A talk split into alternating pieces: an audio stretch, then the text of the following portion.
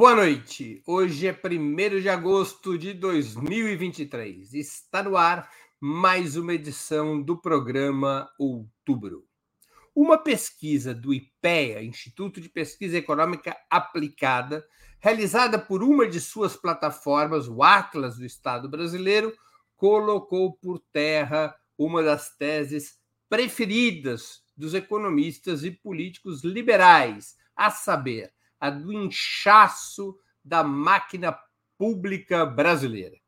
Com base nessa tese, alardeada aos quatro ventos por muitos anos, o governo Bolsonaro enviou ao Congresso um projeto draconiano de reforma administrativa, que o presidente da Câmara dos Deputados, Arthur Lira, deseja colocar em votação nas próximas semanas.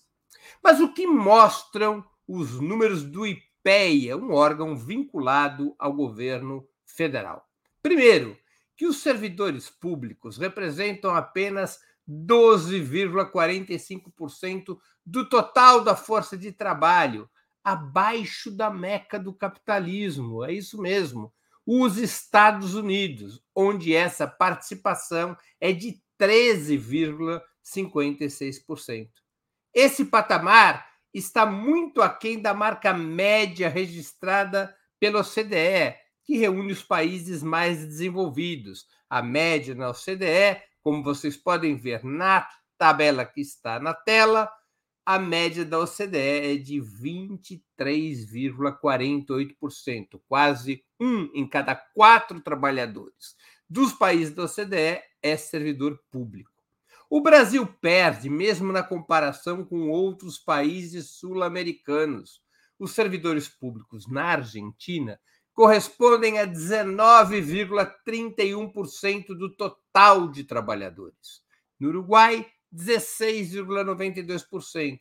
No Chile, um dos exemplos preferidos dos liberais, essa cota é de 13,10%, acima do Brasil todos os países, como é o caso brasileiro, nos quais a legislação prevê serviços públicos universais de saúde e educação, apresentam um contingente de servidores estatais superior a 20% da mão de obra nacional.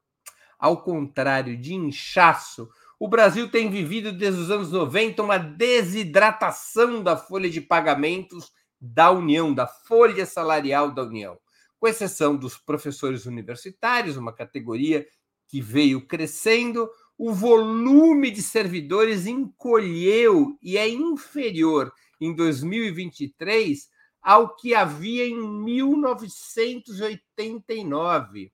São quase 100 mil servidores a menos na União entre os servidores estáveis, estatutários, entre os servidores concursados. Houve forte expansão de contratação desde os anos 90 nos municípios e estados, é verdade, mas o executivo federal vive uma carência cada vez maior de funcionários. Dos 7 milhões de servidores públicos estatutários, 59,8% trabalham nos municípios, 31,4% nos estados e somente 8,2% na União. Outra, em verdade, diz respeito aos chamados privilégios dos servidores públicos, que seriam, segundo a imprensa de direita, verdadeiros marajás. A pesquisa do IPEA mostra que 70% dos funcionários estatais ganham menos de 5 mil reais. 20% recebem de 5 a 10 mil reais. 4% de 4, 4% de 15 a 27 mil reais. Perdão, 20% recebe de 5 a 10 mil reais, 5% de 10 a 15 mil reais, 4% de 15 a 27 mil reais e somente 1% recebe acima de 27 mil reais. Para debatermos essa situação, hoje teremos a participação de Helenira Vilela, professora de matemática no Instituto Federal de Santa Catarina e coordenadora geral do SINACEF, Sindicato Nacional dos Servidores Federais de Educação Básica, Profissional e Tecnológica.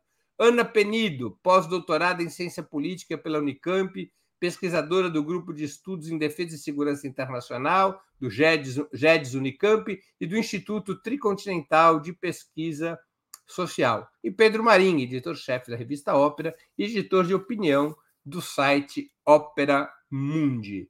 Vamos à primeira pergunta da noite. Por que o discurso dos partidos de esquerda e dos movimentos sociais, e agora também a comunicação do governo, têm sido incapazes de desnudar essa tese do, do Estado inchado? Será que essa tese do Estado inchado ganhou força até entre as correntes de esquerda? Com a palavra Ana Penido. Eu acho que, primeiro, assim, o que, que chega na população, porque a população que recebe o serviço público, ela não está quantificando se, se, o número de servidores que são necessários para aquele serviço público ser bem prestado. E ela tem acesso ao serviço público finalístico. Ela, em geral, não acompanha como funciona uma licitação, ou, ou se os contratos funcionaram ou se não funcionaram. Então, toda a área meio que move uma estrutura administrativa grande, como é o Estado Federal, não chega nessa parte. Então, acho que tem uma dimensão mesmo de que a população não avalia se o Estado está inchado ou não. A população avalia se ela está recebendo um bom serviço. Então, se tem médico no posto, quantos meses ela gastou para poder marcar uma consulta, se a escola está funcionando, se tem no bairro dela, se tem transporte, se tem policial, se tem segurança pública. Então, assim, acho que, que essa é a primeira dimensão, o que, que as pessoas de fato avaliam e o que, que o governo tem que comunicar. É, eu ia só fazer um parêntese sobre, sobre o estudo, Breno. Eu também li, dei uma olhada e fiquei hoje brincando aqui com os números. Aliás, um, um, um acho que nossa solidariedade ao, ao, ao Márcio Postman, que é uma pessoa que sabe usar muito bem os números, está indo parar no lugar certo no IBGE. Não é à toa que tem tanta gente chiando pela nomeação dele. Mas falando sobre o estudo em específico, tem algumas áreas que, que eu acho difícil tratar no atacado, sabe? Tipo assim, o Estado está inchado, o Estado não está inchado. Eu acho que se a gente especifica, e aí, por exemplo, os dados sobre militares vão, só, vão até 2018. Eles não foram atualizados até 2021. Só que os militares, eles são 40% da força de trabalho. E aí a gente precisa, na verdade, avaliar essa quantidade. Isso, a nível federal. A, a, a, a gente, o que a gente precisaria conseguir avaliar, cruzar é, por categoria, né, por carreira, se, aqui, se, se o número de servidores disponíveis para trabalhar naquela área ali está ou não adequado para o tipo de trabalho que é demandado daquela área. Tem algumas áreas assim que, que já virou senso comum falar que está faltando servidor, porque está faltando tanto, mas tanto.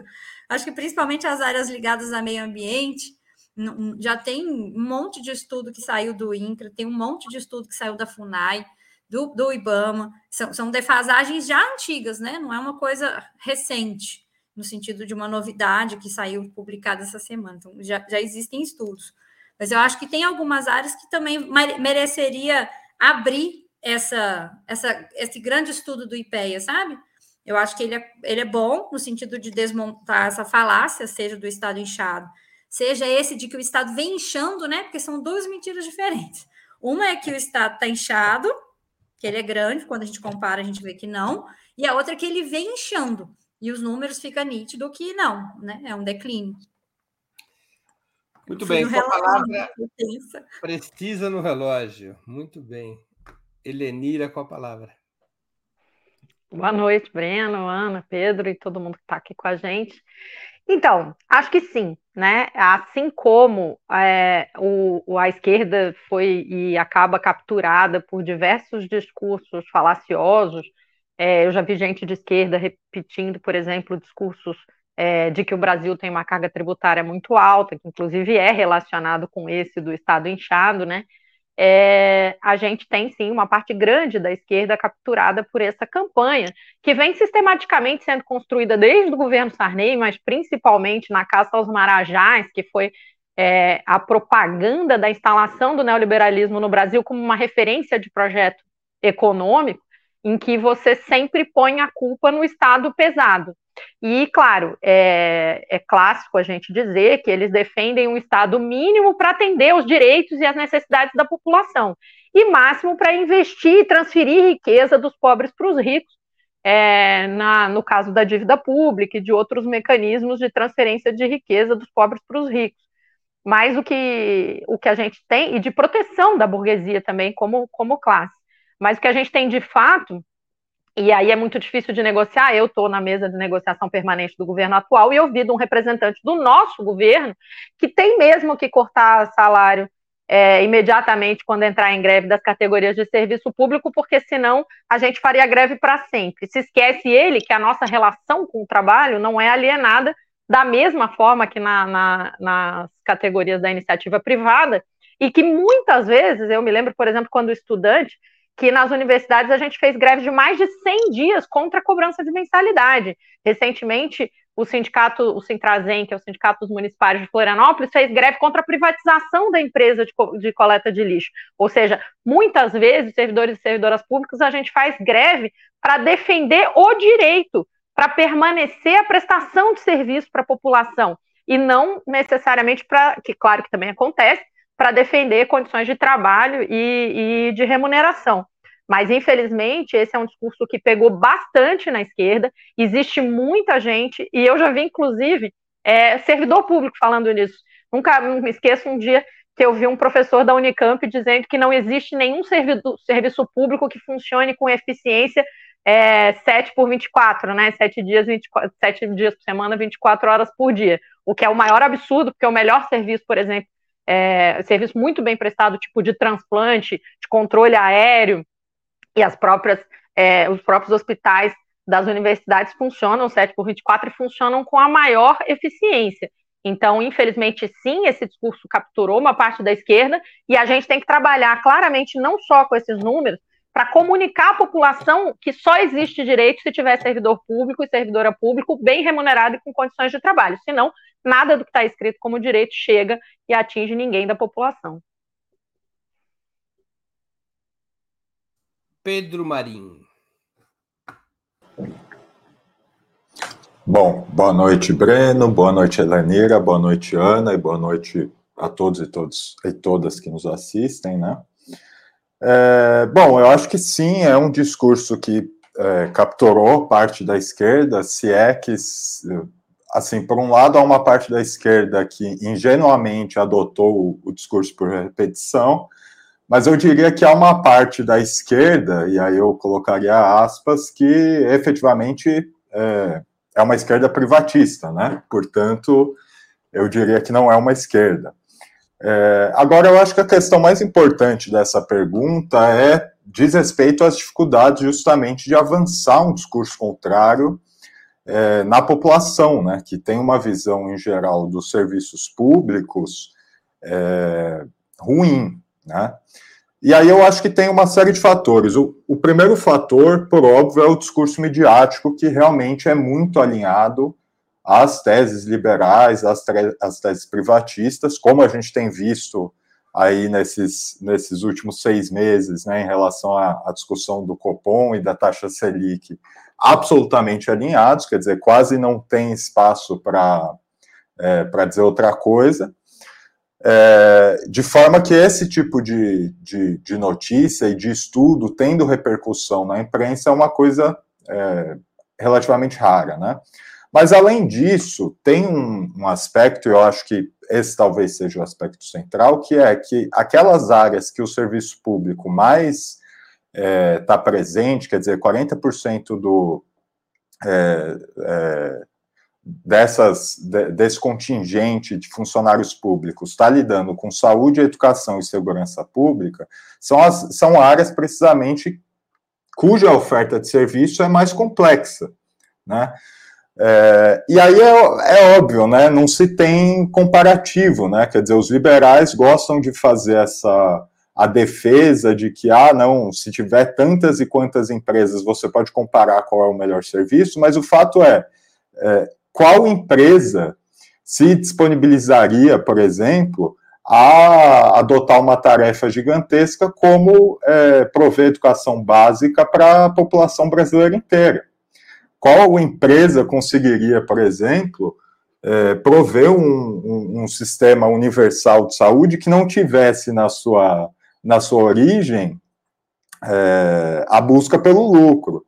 Qual empresa conseguiria, de fato, é, oferecer segurança pública para todos os, os, cidadãos brasileiros com excelência? Então, é, a complexidade do serviço que, é, que, é oferecido pelo Estado é, por excelência, mais é, é, maior do que, aquela, do que aquela, aqueles serviços oferecidos por empresas privadas. E aí é óbvio que é um desafio maior e, e como a gente vê no dia a dia, é, precisaria de mais contratações, de mais funcionários, etc. E um terceiro aspecto que eu colocaria é que esses serviços públicos, eles são divididos em esferas diversas, quer dizer, a menor esfera é, na verdade, a federal, é, a maior esfera é a municipal, de forma que é, a, a medida de comparação entre, por exemplo, um serviço que é oferecido numa cidade do interior de São Paulo com um serviço que vai ser oferecido em Brasília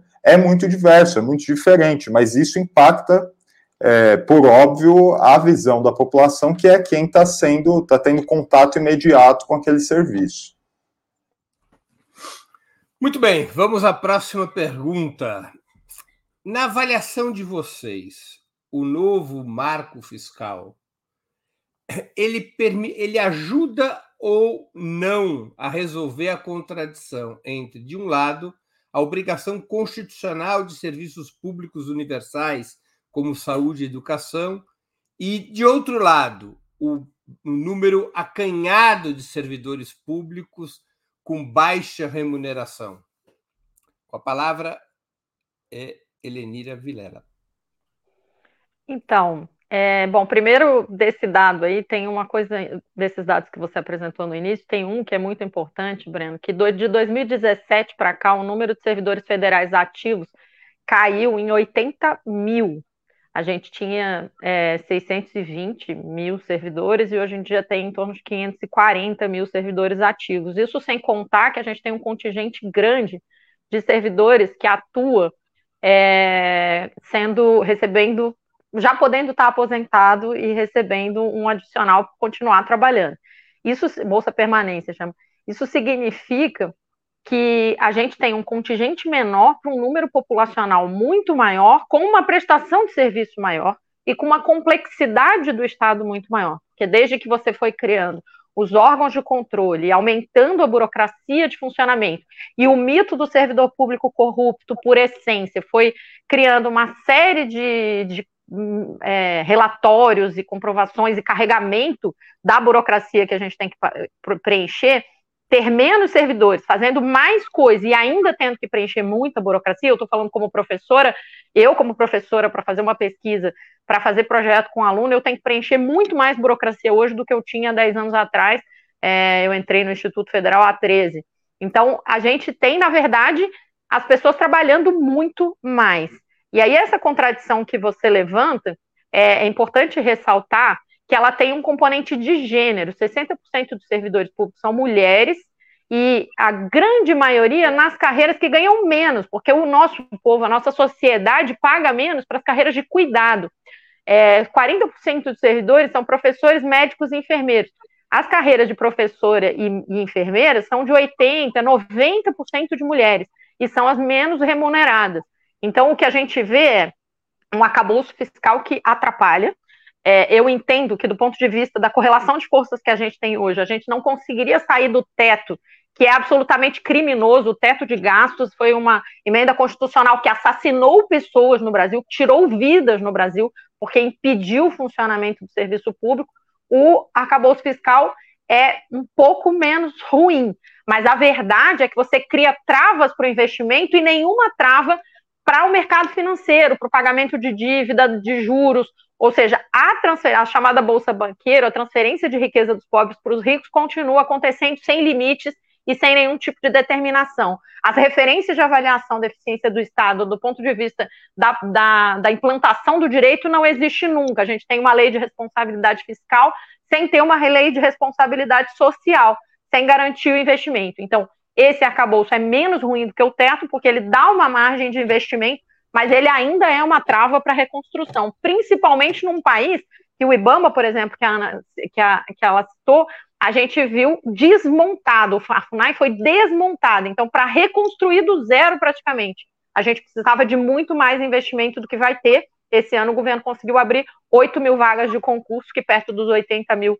que a gente tem é muito pouco, e a gente precisaria não só repor o que perdeu, mas muito mais. Pedro Marim, com a palavra. Bom, é, na minha avaliação, o novo marco fiscal, o novo teto de gastos, evidentemente é, coloca um limite, e eu diria um limite bastante baixo, é, para a expansão de, de contratação, de aumento de servidores públicos, etc. É, eu, eu, concordo muito com o que a, a Heleneira colocou, mas eu disputaria uma questão, né, que é a questão de se é, o governo lutou para melhorar a correlação de forças para que se pudesse é, aprovar uma coisa melhor do que algo que a gente pode apelidar com, com boa medida de justiça como novo teto de gastos, né? Qual que é a questão aqui? Eu acho que é, para colocar a coisa de uma forma mais didática até, né, pro, pro, pro ouvinte, pro espectador. É, a grande questão, quando a gente está debatendo se o Estado é inchado ou não é, se tem muito ou pouco servidor, é o seguinte. Primeiro, né, qual deve ser o peso do Estado nas é, relações econômicas da sociedade e qual deve ser o, o peso do, dos interesses privados? Esse é um primeiro debate. É, em relação a esse debate, por exemplo, eu colocaria que o peso do Estado deveria ser absoluto ou quase absoluto, porque, obviamente, eu defendo uma economia socialista. É, só que tem uma segunda questão que é o, o, o, o, serviço público que está chegando a você é eficiente, é bom. A saúde que seu filho vai quando. O hospital que seu filho vai quando fica doente, público, é bom. É, a sua rua está ou não esburacada, a segurança pública no seu bairro está bem ou não está e por aí vai, a educação do seu filho, quantos, quantas pessoas, quantas outras crianças estudam na mesma sala do seu filho, etc. Tudo isso diz respeito precisamente a isso, quanto o Estado vai ter de participação na economia da sociedade e no provimento de serviços é, básicos, porque na questão anterior eu até coloquei essa questão de não tem empresa que que se proponha, por exemplo, a oferecer uma educação universal no Brasil inteiro, e lembraram no chat, por exemplo, que tem entrada de, de interesses privados nesses setores, né? O, o da saúde, por exemplo, que foi mencionado, é, por meio aí de parcerias público-privadas que é, você tem lá uma estrutura, você tem um, um posto de atendimento do SUS, mas ele é manejado por uma instituição em tese sem fins lucrativos, mas que é, existem formas aí dela, dela de obtenção de lucros, né? Então eu diria que veja é, esse novo marco fiscal, o sentido dele é justamente de apontar para uma redução do papel do Estado nas relações econômicas, sociais da sociedade. E, portanto, sim, é, ele vai limitar é, esses serviços públicos e a contratação de mais funcionários, que é, é essencial para que esses serviços sejam bem feitos e, e oferecidos de uma boa forma. Ana Penido. Eu também não tenho muita expectativa de que o marco fiscal vai resolver os nossos problemas, não, Breno. É, é, só para vocês terem ideia, gente, assim, na verdade, são regras sobre quanto o governo arrecada e quanto o governo pode gastar. Eu acho que aí, na verdade, tem duas questões para a gente olhar ao mesmo tempo. Uma é sobre como que as coisas funcionam dentro dos servidores públicos, das diversas categorias. Outra é fora, na sociedade. Dentro dos servidores públicos, acho que por isso que eu falei que eu gosto quando as pesquisas vêm assim condensadas, mas eu também gosto quando elas vêm abertas, porque a gente juntar todos os servidores públicos num, num só balaio a gente acaba juntando, eh, literalmente equiparando situações funcionais que são muito diferentes. Se a gente compara a carreira no legislativo com as outras carreiras, que é isso, a Helena está correta, as carreiras de cuidado, por exemplo, que são mulheres, em sua grande maioria, são hum, ser técnicas de enfermagem, as, as próprias enfermeiras, a, a, a diferença salarial ela é muito gritante, muito absurda. E aí, inclusive, pessoas fazendo o mesmo trabalho, no mesmo local, com modalidades de contratação diferentes. E aí elas têm o mesmo trabalho, vão trabalhar o mesmo número de horas, fazer as mesmas coisas, ambas entraram por concurso, mas por concursos diferentes, recebendo salários diferentes, remunerações distintas. Então, assim, tem um conjunto de problemas assim, para a gente abrir do ponto de vista dessa administração funcional. No caso dos militares em específico, que é o que eu acompanho mais, tem diversos estudos já cruzando o, o orçamento que entra e o orçamento que vai para o pessoal, que independente da quantidade de orçamento que entra, se não houver uma mudança na política de pessoal, concretamente na redução do número de oficiais que entram todos os anos, questionar o que, que significa o recrutamento obrigatório, se isso ainda é válido nos dias atuais, sem mexer nessas coisas que são estruturais, não faz diferença aumentar de 1,5% para 1,6% do PIB o orçamento que gasta em pessoal nessa área, porque vai tudo para pessoal. Sobra muito pouco para investimento em equipamentos, por exemplo, e outras coisas da, dessa natureza. Então, assim, eu acho que, que é bom quando vem o estudo inteiro, mas eu, eu, pelo menos, fico tentando fatiar para tentar identificar categorias e segmentos específicos que são muito privilegiados quando comparados com outras categorias que são a maioria, que essa sim, a maior parte dos serviços públicos que chegam na população lá na ponta são prestados por essas categorias que recebem mal. Então, assim, elas recebem mal, em geral, tem poucos estímulos, inclusive, de, de salariais de melhoria na, na carreira. E aí eu entendo o lado da população, que olha para esse servidor que está lá na ponta, que recebe mal, que, que não tem estímulos de, de, de, de, mesmo dedicação, as pessoas juntam várias cargas horárias para ter um salário decente, né? Pega três, quatro, às vezes possibilidades de emprego diferentes. Então, eu também entendo esse ponto de vista dessa pessoa que está lá na ponta reclamando que, olha, não estou tendo um serviço adequado, o Estado está tá demorando, não está funcionando. Acho que a gente tem que olhar dos dois, dos dois lados ao mesmo tempo. Muito bem, mais uma questão. Muitos estados e municípios têm dificuldades de contratar, formar e remunerar servidores públicos qualificados, incluindo nos setores de saúde e educação, que são responsabilidade majoritariamente de estados e municípios. Deveria haver um plano de federalização de carreiras profissionais mais massivas por exemplo, como a de médicos e professores, a exemplo do que ocorre em algumas das experiências mais relevantes dos chamados estados de bem-estar social? Com a palavra Pedro Marinho. Bom, é... antes de tudo, eu acho que o Brasil tem algumas deformações, né? Uma das. Primeiro, ele tem um problema que é um conflito é, perene aí entre centralização do poder político, do ponto de vista geográfico, e os interesses locais, né?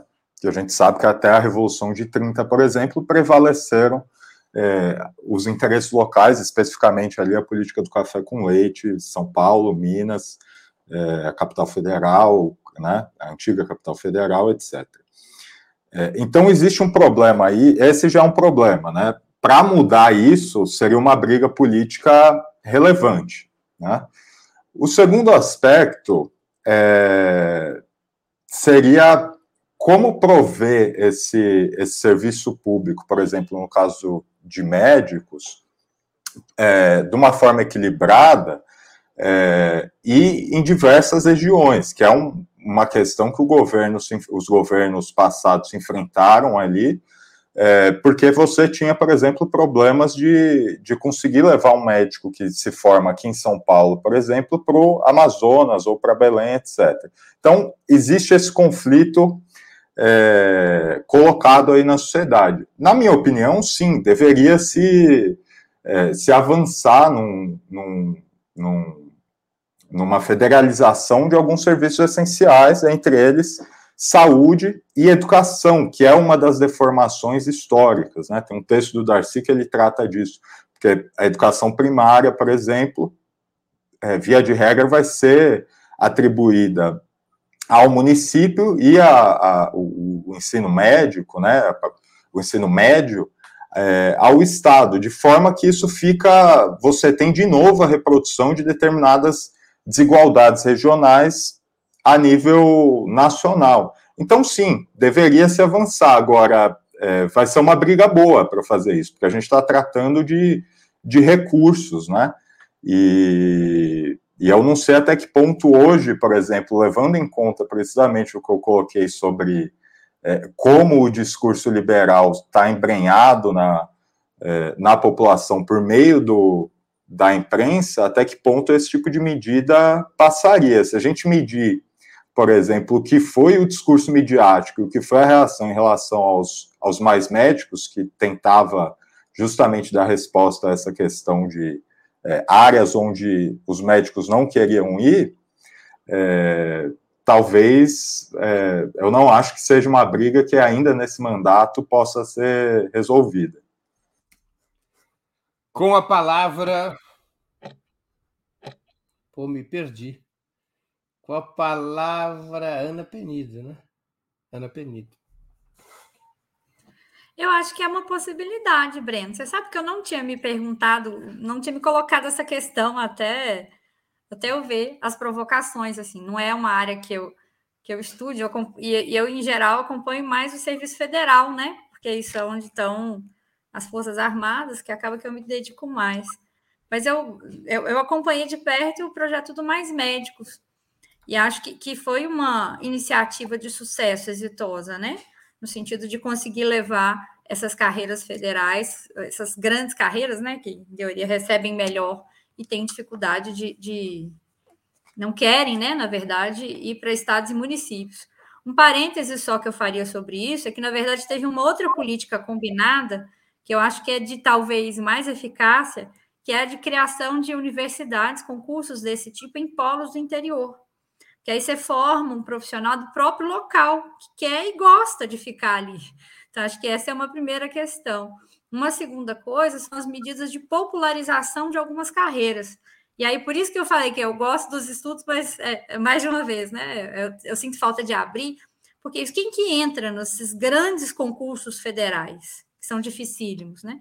Tem todo um mercado de concurseiros, literalmente. Isso começou a acontecer, inclusive, na área militar, de gente que passa e faz a mão, faz quatro, cinco, aí depois passa num outro concurso melhor, na área jurídica ou passa no outro concurso melhor a nível federal que vai pagar mais, que vai pagar mais, que vai pagar mais, que vai pagar mais. É uma discussão que não chega para o servidor público que está lá na ponta, né, municipal, para professora, para enfermeira de uma cidade do interior. Mas é uma discussão para a gente pensar o topo da carreira, né? Quem está quem tá lá no alto. E eu acho que políticas de popularização de algumas carreiras então, criação de cotas, por exemplo, que aí automaticamente você já força uma entrada de pessoas que não são daquele perfil tradicional do, do, do servidor público da carreira de ponta. Eu acho que, que são medidas que, que combinadas ajudariam a manter, né, a fixar algumas dessas carreiras federais onde não existe tanta, que não identificam como tão atraentes a, a permanência em cidades de menor porte a ficarem naquele local. Então, acho que, que seriam alternativas aí, aí nesse sentido. Lembrando que em algumas carreiras as pessoas recebem auxílio para ir para determinadas regiões. No caso dos militares, mais uma vez, eles, quando vão para servir, por exemplo, na Amazônia, eles recebem um plus salarial e um empurrãozinho para ir mais rápido na carreira. Então, assim, eles não vão por amor para essas regiões ou por vocação, ai, porque ali deve ser muito legal de morar. Tem um, um, um adicional que é incluído no salário, no sentido de motivar, de estimular que eles saiam do Rio de Janeiro, do Rio Grande do Sul e vão servir em fronteiras, né, por exemplo. Elenira Vilela com a palavra. Então, é, primeiro eu queria falar uma coisa é, tudo o que eu estou falando não inclui os militares. É, a realidade dos militares é uma realidade completamente à parte, e dentro dos militares, a realidade de oficiais e de base também é uma realidade completamente à parte. Então, eu queria registrar isso, porque a Ana está falando muito desse público, e realmente, é, quando eu falar servidores públicos, eu não estou incluindo os militares, porque eles são ultra privilegiados em vários aspectos, e eles não prestam né, serviço à população, em grande maioria, a não ser fazer golpe no Estado, então, de Estado, então é, eu preciso registrar isso. A outra coisa é a questão da eficiência. É, eu preciso dialogar com o fato de que gestores políticos neoliberais que ocupam cargos de direção boicotam e sabotam o funcionamento de empresas públicas e de serviços públicos de propósito para poder forçar a privatização, para poder forçar esse apoio popular à privatização. Então, eles. Aqui a gente tem um exemplo clássico disso em Santa Catarina, que é a Casan, que é a empresa pública de água e saneamento, que eles estão tentando privatizar há anos, não conseguem, aí o que, que eles fazem? Eles estão sucateando ela, não faz concurso, boicota o funcionamento. Eles fazem internamente uma, uma, um processo de autodestruição da empresa é, pela gestão para poder a população ficar com raiva do serviço. Então, isso acontece em todas as instâncias, em vários lugares. Sobre a questão da federalização, bom, o Haddad fez essa proposta para o ensino médio. Eu vou falar bem da minha casa. Eu já fui servidora municipal, servidora estadual, servidora, agora sou servidora federal. É, é, e o que, que a gente percebe? Primeiro, que os serviços públicos que são responsabilidade dos estados, comunidades federativas, são os que sempre funcionam pior. A segurança pública é responsabilidade dos estados, o ensino médio é responsabilidade dos estados, o atendimento de média complexidade na saúde é responsabilidade dos estados, e é sempre o que funciona pior.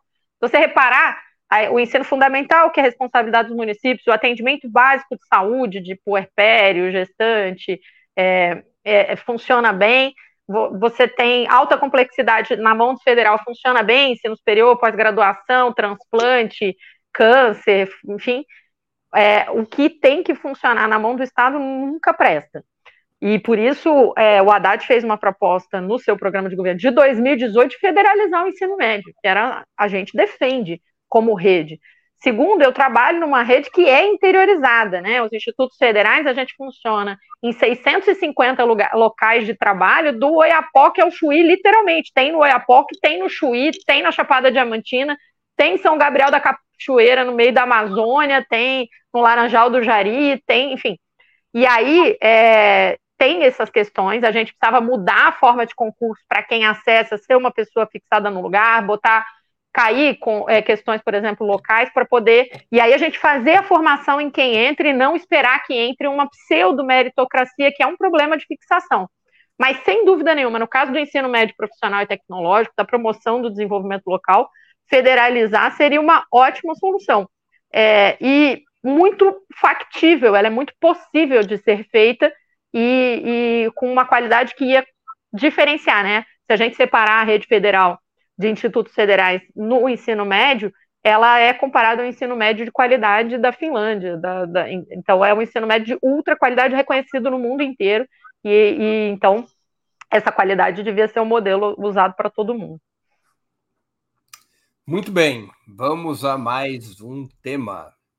A reforma administrativa continua tramitando no parlamento e Arthur Lira defende sua aprovação nas próximas semanas. Ele disse publicamente que essa é a prioridade da Câmara dos Deputados, além de concluir a votação do novo arcabouço fiscal e da chamada primeira etapa da reforma tributária.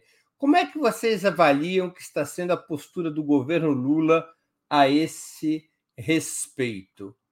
Com a palavra, Ana Penido. Bom, vamos por partes, assim. Eu acho que não é novidade desse programa que o Congresso é muito ruim. A gente já conversou várias vezes sobre isso e ah, é isso. É, ou de fato o Congresso, a composição do Congresso e a composição do Banco Central, acho que o Frei Beto que usou essa expressão, são duas tornozeleiras que o governo tem. É tudo é, restringe a possibilidade de movimentação de uma forma muito intensa. Então, esse é o ponto um.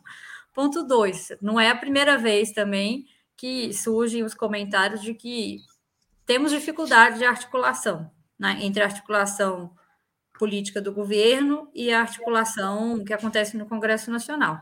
Então, levando essas duas questões em conta, eu acho que, que imagino eu que o, que o governo vai continuar, de fato, postergando a conversa sobre a reforma administrativa a reforma administrativa e priorizando a reforma tributária. E aí eu acho que a reforma tributária ela é uma ferramenta, de fato, para poder conversar com a população, que ela está sendo essa muito subutilizada. Porque essa, você vai conversar com qualquer pessoa lá na ponta da ponta da ponta da ponta da ponta. Em geral, as pessoas vão falar, mas como assim? Tem que taxar os super ricos.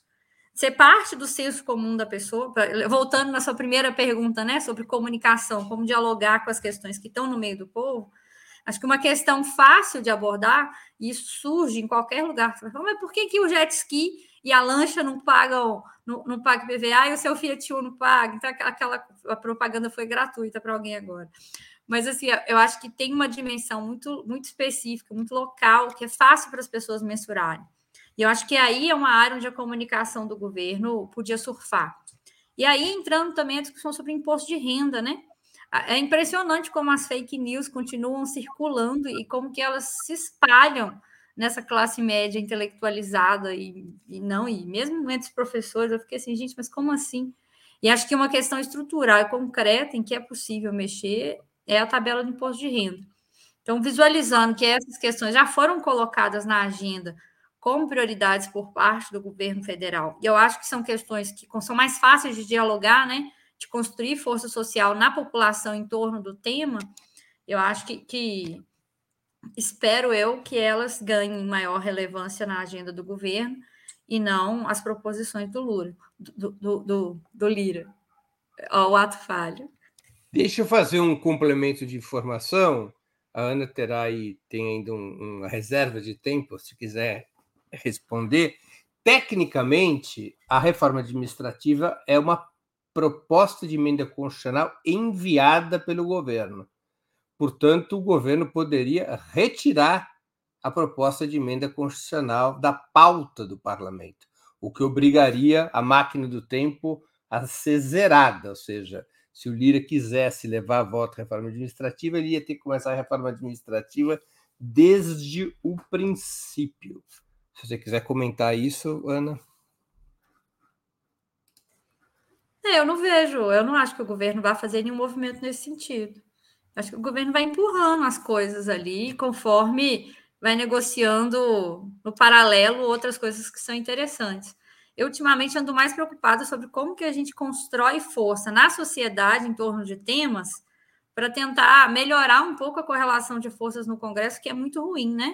Como é que a gente faz, de fato, a pessoa aleatória que votou em X para deputado tentar, em alguma medida, pressionar o seu prefeito, pressionar um vereador da cidade, e isso em alguma medida escalonando.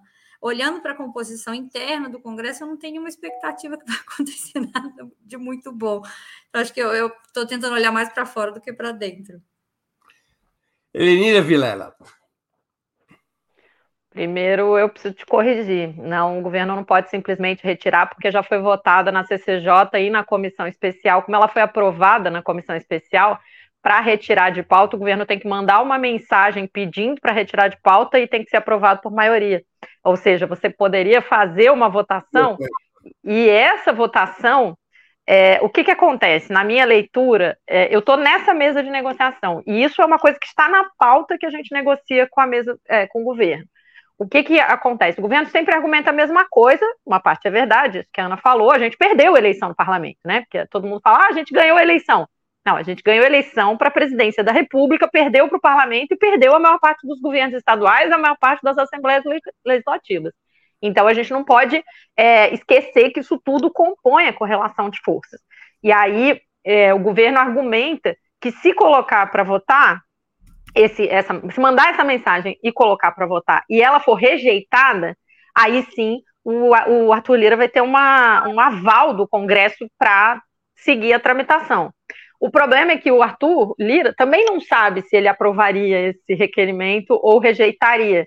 A verdade é que ninguém está mexendo muito nisso, porque ninguém sabe exatamente qual seria a correlação de forças. Afinal de contas, durante o governo Bolsonaro, o movimento dos servidores públicos é, conseguiu fazer o Lira não botar isso nunca em votação, a pedido dos próprios partidos, porque eles têm medo das bases, porque tem servidor público em todas as esquinas do país inteiro, atendendo o povo. E esse servidor e essa servidora, se falar com o povo que você tem uma ameaça para a existência da creche, do posto de saúde, é, que é essa reforma administrativa, eles não têm tranquilidade para passar. E o governo, ao mesmo tempo, também diz a mesma coisa. A gente pressionou várias vezes, a gente já disse que é preciso ter movimento, porque, por outro lado, o Arthur Lira usa isso como espantalho para fazer chantagem com o governo.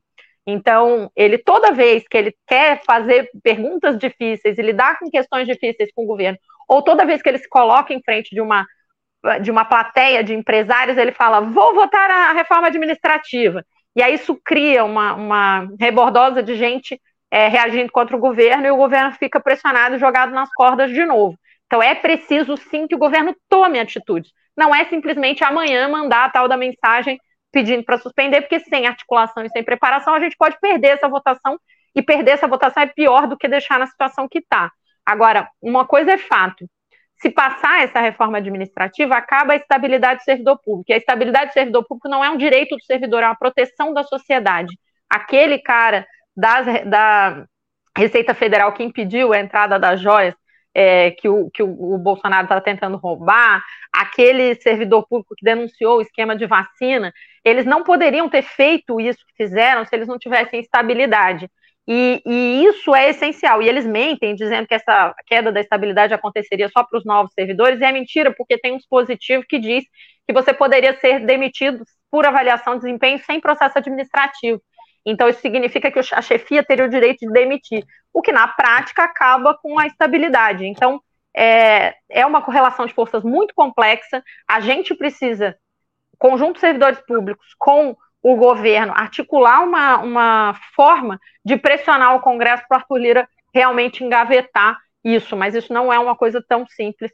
É, não é simplesmente o governo tomar essa decisão e mandar lá, precisa ter uma votação, e aí a gente tem que lidar com essa correlação de forças. Uma pergunta sobre a correção que você fez a respeito da informação que eu tinha dado, que eu te agradeço. Precisa de maioria simples para aprovar uma mensagem presidencial, né? não é uma maioria absoluta. É, é maioria simples.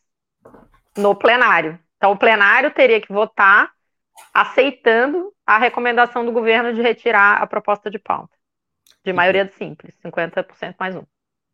Dos presentes. Do conjunto. Eu acho que é do conjunto, não, não é dos presentes, isso eu tenho dúvida. É, não, aí seria a maioria absoluta. A maioria absoluta é do conjunto do parlamento.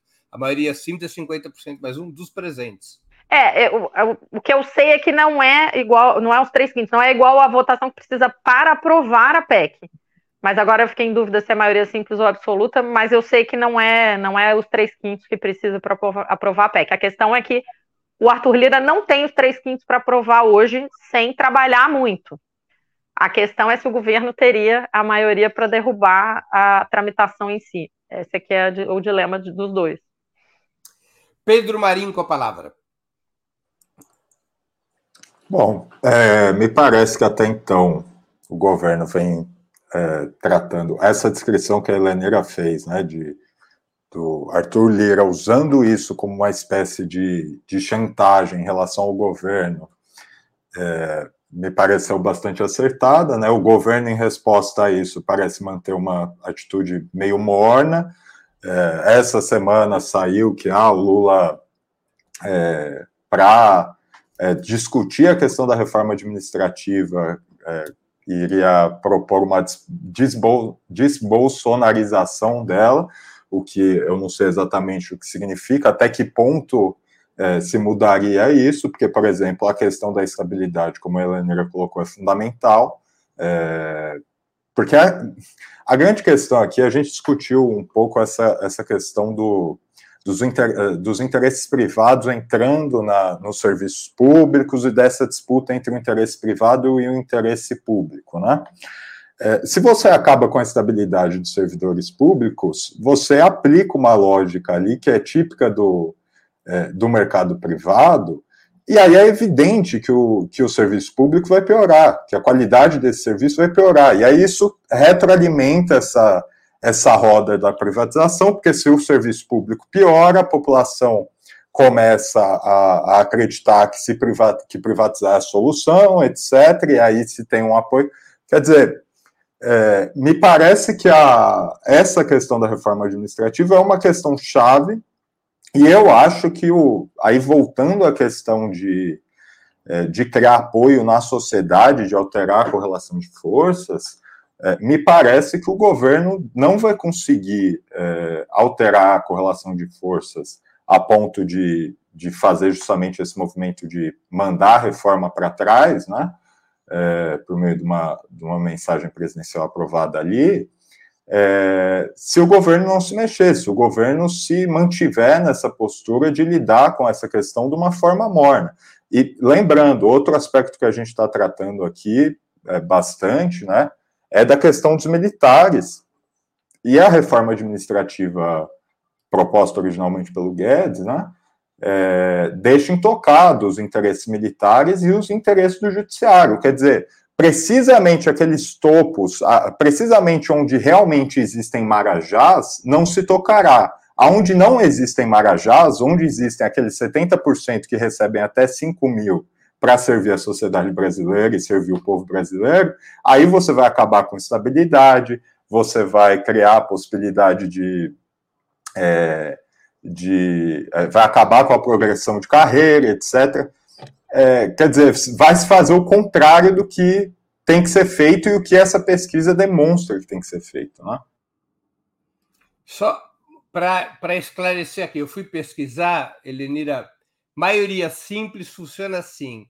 É, tem que ter a metade mais um dos presentes no colegiado, desde que presente a maioria absoluta dos seus membros. Então, são 503 deputados, teriam que, ter, teriam que estar presente 257, pelo menos 257 deputados, e teria que ter, a Lenina Matemática ela já está avaliando se eu estou fazendo a conta direito, teria que ter 257 deputados e teria que ter é, cento e... Vou ter que usar a máquina de calcular. 129. Teria que ter 129 deputados votando favorável à mensagem presidencial. Se toda a esquerda participar e a direita não, tem esses votos. Os 130... É, mas tem que, ter, tem que combinar direitinho para eles não virem, né? tem que combinar, tem que sequestrar a bancada de direita, levá-los para passear na Disneylândia, fazer alguma coisa para que eles não estejam presentes. A vida, a vida é dura, a vida é dura. Vamos à última pergunta é, da noite. O governo Lula criou um ministério novo para esses temas que a gente está conversando, o Ministério da Gestão e Inovação Administrativa. Qual o balanço que vocês fazem até o momento dessa pasta dirigida por Esther Dweck? Com a palavra Helenira. Então, é, é o lugar onde eu mais são os meus patrões, né? Onde eu mais vivo dentro do, do na esplanada dos ministérios é dentro do Ministério da Gestão, Inovação e Serviços Públicos. Ontem, inclusive, anteontem, eles soltaram uma portaria aí alterando as relações de trabalho para quem está em teletrabalho e a forma de comprovação de presença, mudando para produtividade, não para bater ponto. Bom, eu sou, eu sou, vamos dizer assim, uma pessoa que respeita muito o trabalho e a história da Esther Dweck. Né? Ela é uma figura, ela é professora universitária, é servidora pública, ela tem uma concepção de Estado que, em geral, é, eu tenho bastante concordância, e ela tem tentado, é, nessa gestão, a gente percebe uma relação do governo com os servidores públicos de um outro ponto de vista. O problema é que isso, até o momento, tem ficado mais do discurso do que na prática. Ou seja, por exemplo, eles montaram, semana passada eu fui para Brasília, porque a gente lançou, porque o governo lançou o grupo de trabalho é, de enfrentamento ao assédio e, e, discriminação no serviço público. E é ótimo, tem que fazer. Mas, por exemplo, sindicatos não são chamados a compor, que são realmente quem, em geral, recebe a demanda de denúncia de assédio e discriminação dos serviços públicos, né? Então, a gente não. não é, o governo fala muito que respeita os sindicatos, tá, tá, tá, mas faz vários grupos de trabalho desses sem chamar a gente para conversar, fez essa regulamentação do programa de gestão e não chamou a gente para conversar. Isso significa, eu não estou falando, não é questão corporativa, mas os sindicatos são quem representa os trabalhadores, os trabalhadores são quem faz o serviço. A gente conhece a dinâmica. É claro que existe um projeto de governo, mas isso precisa ouvir né, quem está prestando esse serviço, quem está, como disse a Ana, na ponta, fazendo, recebendo as demandas da população, atendendo elas, seja no INSS, seja no IBAMA, seja nos institutos federais. E isso ainda está muito difícil. Isso está acontecendo de uma maneira muito complicada ainda. A instalação da mesa de negociação permanente é óbvio que é um avanço, mas a gente não conseguiu avançar, apesar dos compromissos públicos, na regulamentação da Convenção 51 da OIT, que, para quem não sabe, é a convenção que determina a existência dos mesmos direitos de sindicalização, de organização de trabalho, de greve, de negociação coletiva para servidores públicos. Então, a gente tem uma série de, de, dificuldades, né? Semana que vem vai ter uma mesa de negociação que a gente vai debater reajuste, recomposição salarial, né? Porque a gente não está nem debatendo aumento, a gente está debatendo perda de 50%, 70% de poder de compra em sete anos. Então, ainda está bastante contraditório. Esse ministério não está conseguindo, junto ao planejamento e à Fazenda, fazer as políticas, por exemplo, a gente não consegue intervir na lei de diretrizes orçamentárias. E se não tiver orçamento, não tem como implementar política nenhuma. Isso é óbvio, né? Se você não consegue discutir o arcabouço fiscal e a gente não teve oportunidade, e o MGI não teve oportunidade de intervir no arcabouço fiscal, a gente não consegue ter como fazer de verdade o discurso de entender que o servidor público e a servidora pública são os implementadores das políticas de Estado e precisam, por isso, ter condições de trabalho e de remuneração, transformar esse discurso na prática do conjunto do governo. é, o MGI ainda não tem sido suficiente para isso, ainda que eu acho um avanço a existência dele. MGI, Ministério de Gestão e Inovação, né? É, porque o nome todo dele é Ministério de Gestão, Inovação e Serviços Públicos. Esse é o nome todo, e aí todos os ministérios têm três letras. No nosso caso, é MGI. Lembrar todas as siglas não é fácil. Com a palavra, Pedro Marinho. Bom, é, eu, no geral, concordo com a, com a posição da Helenira, né? Quer dizer, é um ministério que, primeiro, tem aparecido muito pouco, né? Segundo, me parece que, apesar de, de eu concordar que as, a, a, as posições, as propostas do Ministério em geral, é, existe uma postura positiva ali, mas me preocupa um pouco é, quando se tenta discutir demais a, a, a, melhoria dos serviços públicos ou uma dita modernização é, dos serviços públicos sem discutir é, precisamente uma questão mais básica, que é o governo vai ter fundos para fazer as contratações necessárias, para fazer os investimentos necessários. Quer dizer, existe um. É, eu não quero ser duro aqui com, com o Ministério, né? Eu, eu, acho realmente que não é o caso, mas esse discurso da modernização, é, de, melhorar, de melhorar os serviços públicos, de tornar o, eles mais eficientes, etc., todo esse léxico neoliberal empresarial é, me preocupa um pouco quando ele aparece demais é, e questões mais estruturais, mais fundamentais para que não só serviços públicos, tá, gente? Para que qualquer tipo de serviço seja bem executado, é, como quantas pessoas vão ter trabalhando, se tem estrutura ou não, etc., aparecem de menos. É, eu, eu realmente é, não sei, me parece que é uma questão que diz respeito justamente ao quanto o governo dá, é, o quanto o governo vai colocar de esforço nessas questões. Me parece que aí sim existe a restrição do, do marco fiscal, quer dizer, já para discutir essa questão já estamos limitados aí é, por algo que o próprio governo trabalhou a favor.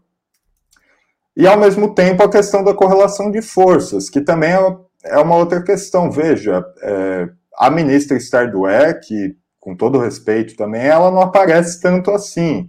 E o presidente Lula também não tem tratado tanto dessas questões, pelo contrário, como a gente é, falou aqui, na questão da reforma administrativa, por exemplo, mantém essa postura morna em relação às pressões do Arthur Lira.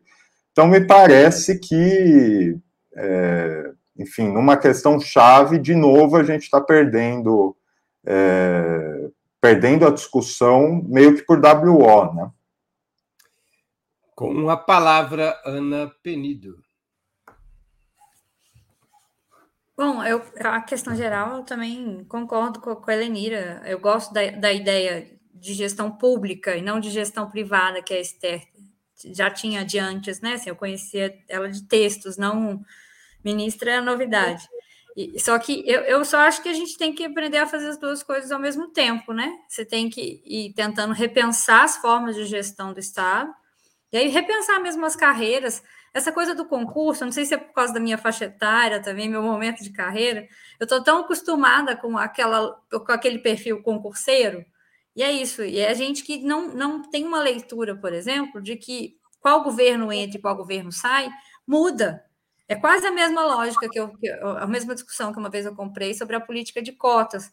Falei assim, não, peraí, as pessoas que entram pela política de cotas, elas precisam entender que elas estão entrando porque elas são boas, então elas passaram numa prova, sei lá o quê, mas também porque teve uma política que valorizou que as pessoas pudessem entrar na universidade a partir da dimensão das cotas da questão racial.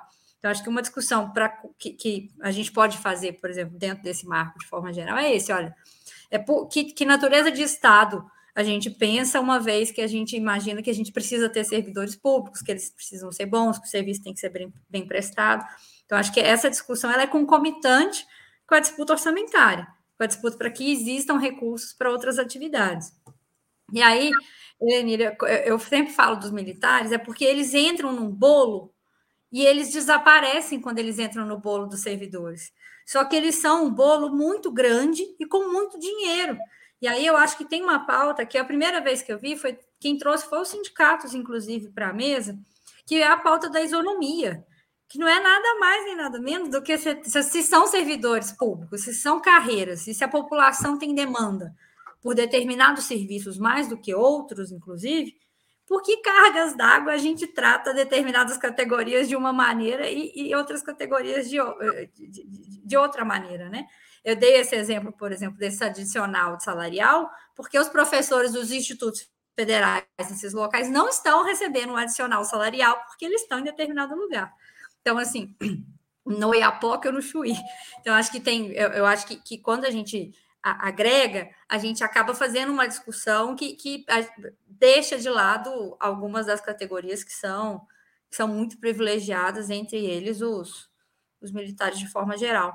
Então, eu, eu pelo menos gosto da ideia da discussão de, de eficácia, eficiência na, na, gestão pública. Acho que, que não é só o liberalismo que trabalha com isso, Pedro. Acho que o Chile tem umas coisas para ensinar, né, nesse sentido de como pensar a gestão do Estado. Mas embora isso entra no léxico, né, dessa forma das pessoas, né, a gente já pensa imediatamente em parâmetros, em normas e regras e como punir, inclusive, o servidor público.